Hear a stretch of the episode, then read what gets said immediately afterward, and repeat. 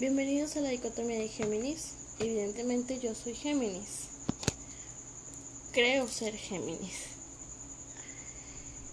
En este viaje que he iniciado, me he dado cuenta que me pregunto muchas veces quién quiero ser y en dónde quiero estar. Y creo que realmente lo que debería preguntarme y plantearme es quién soy y dónde estoy.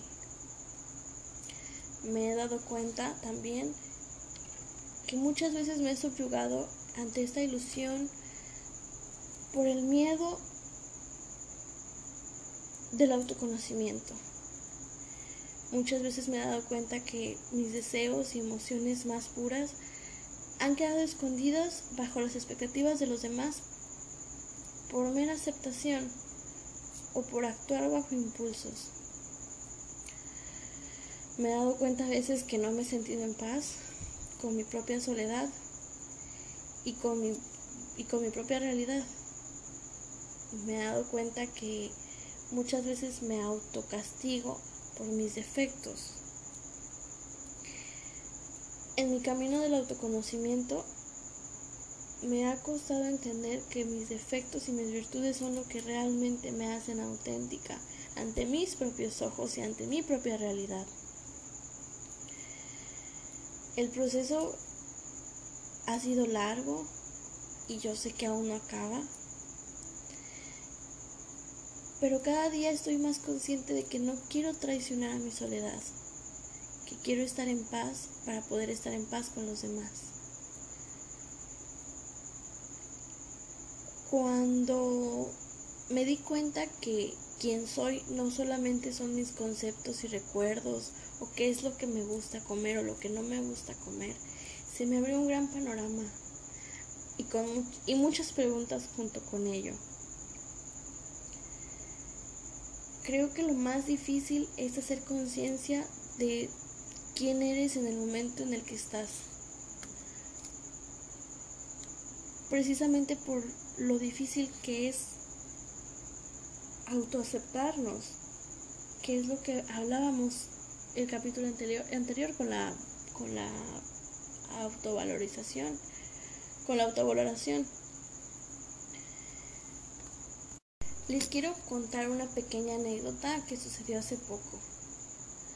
Yo me dedico al diseño gráfico y hace relativamente unos cuantos días se me presentó una oferta de trabajo con una persona que está iniciando su empresa.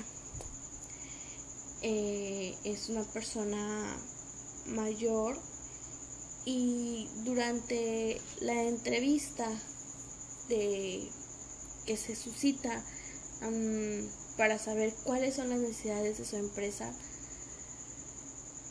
yo sentí que las cosas no iban por donde deberían ir con respecto a lo formal y laboral al momento de despedirme, extendí la mano para simplemente despedirme con un apretón de manos y esta persona me jaló del brazo para despedirse de beso en el cachete y me quedé completamente paralizada. No hice nada para decir esto no me está gustando.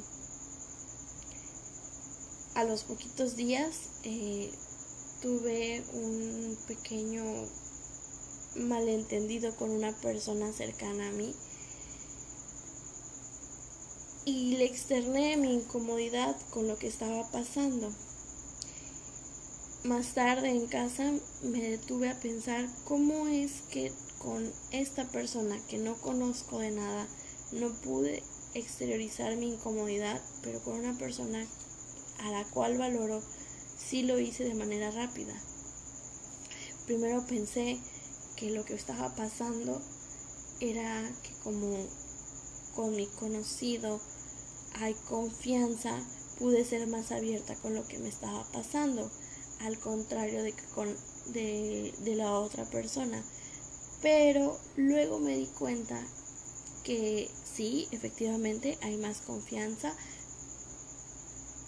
pero qué es lo que realmente me impedía reclamar la incomodidad que, que se suscitó. Y creo que es cayendo en lo mismo por la aceptación, aunque no me interese la aceptación de esta persona este, a nivel laboral, podría decirse que sí, porque estoy interesada en concretar un, un, un, negocio, estoy interesada en que mi imagen profesional no se vea afectada.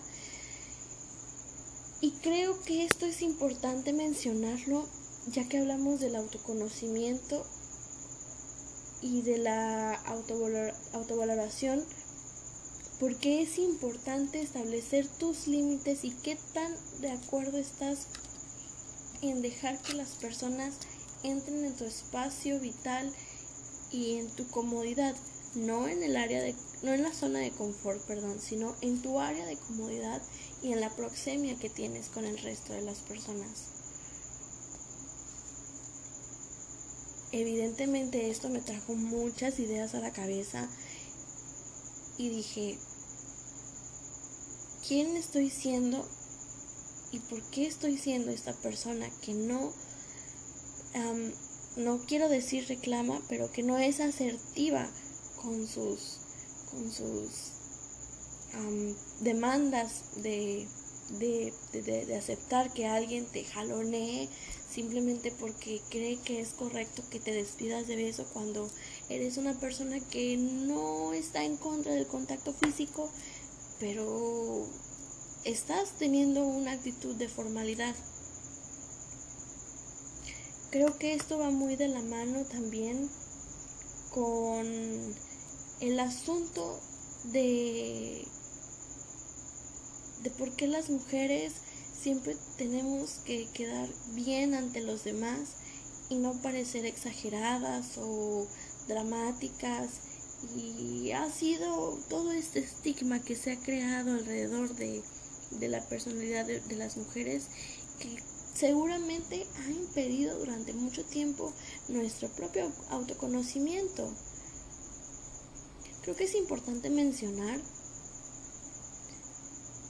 que no porque tú seas asertivo o asertiva o asertive, significa que vas a impedir que los demás se acerquen a ti y que no permitas que te conozcan como tal. Pero creo que eso es tema para otro capítulo. Me gustaría invitarles a reflexionar acerca de quiénes somos y por qué estamos en donde estamos en el ahora, en el presente y qué es lo que ha pasado en nuestro pasado, pasado en nuestro pasado, para que estemos en el momento en el que estamos y obviamente ser más conscientes de qué tanto nos ha afectado para ser quienes somos y para saber qué es lo que queremos y dónde queremos estar en un futuro. Como siempre, les quiero recomendar un grupo que se llama Cuarteto de Nos y recordaba mientras les hablaba en este momento eh, una canción que se llama Cuando sea grande. Creo que va muy de la mano con este tema y me gustaría que la escucharan y que me dieran su opinión. Saben que los espero en Instagram. Y nos escuchamos la próxima semana.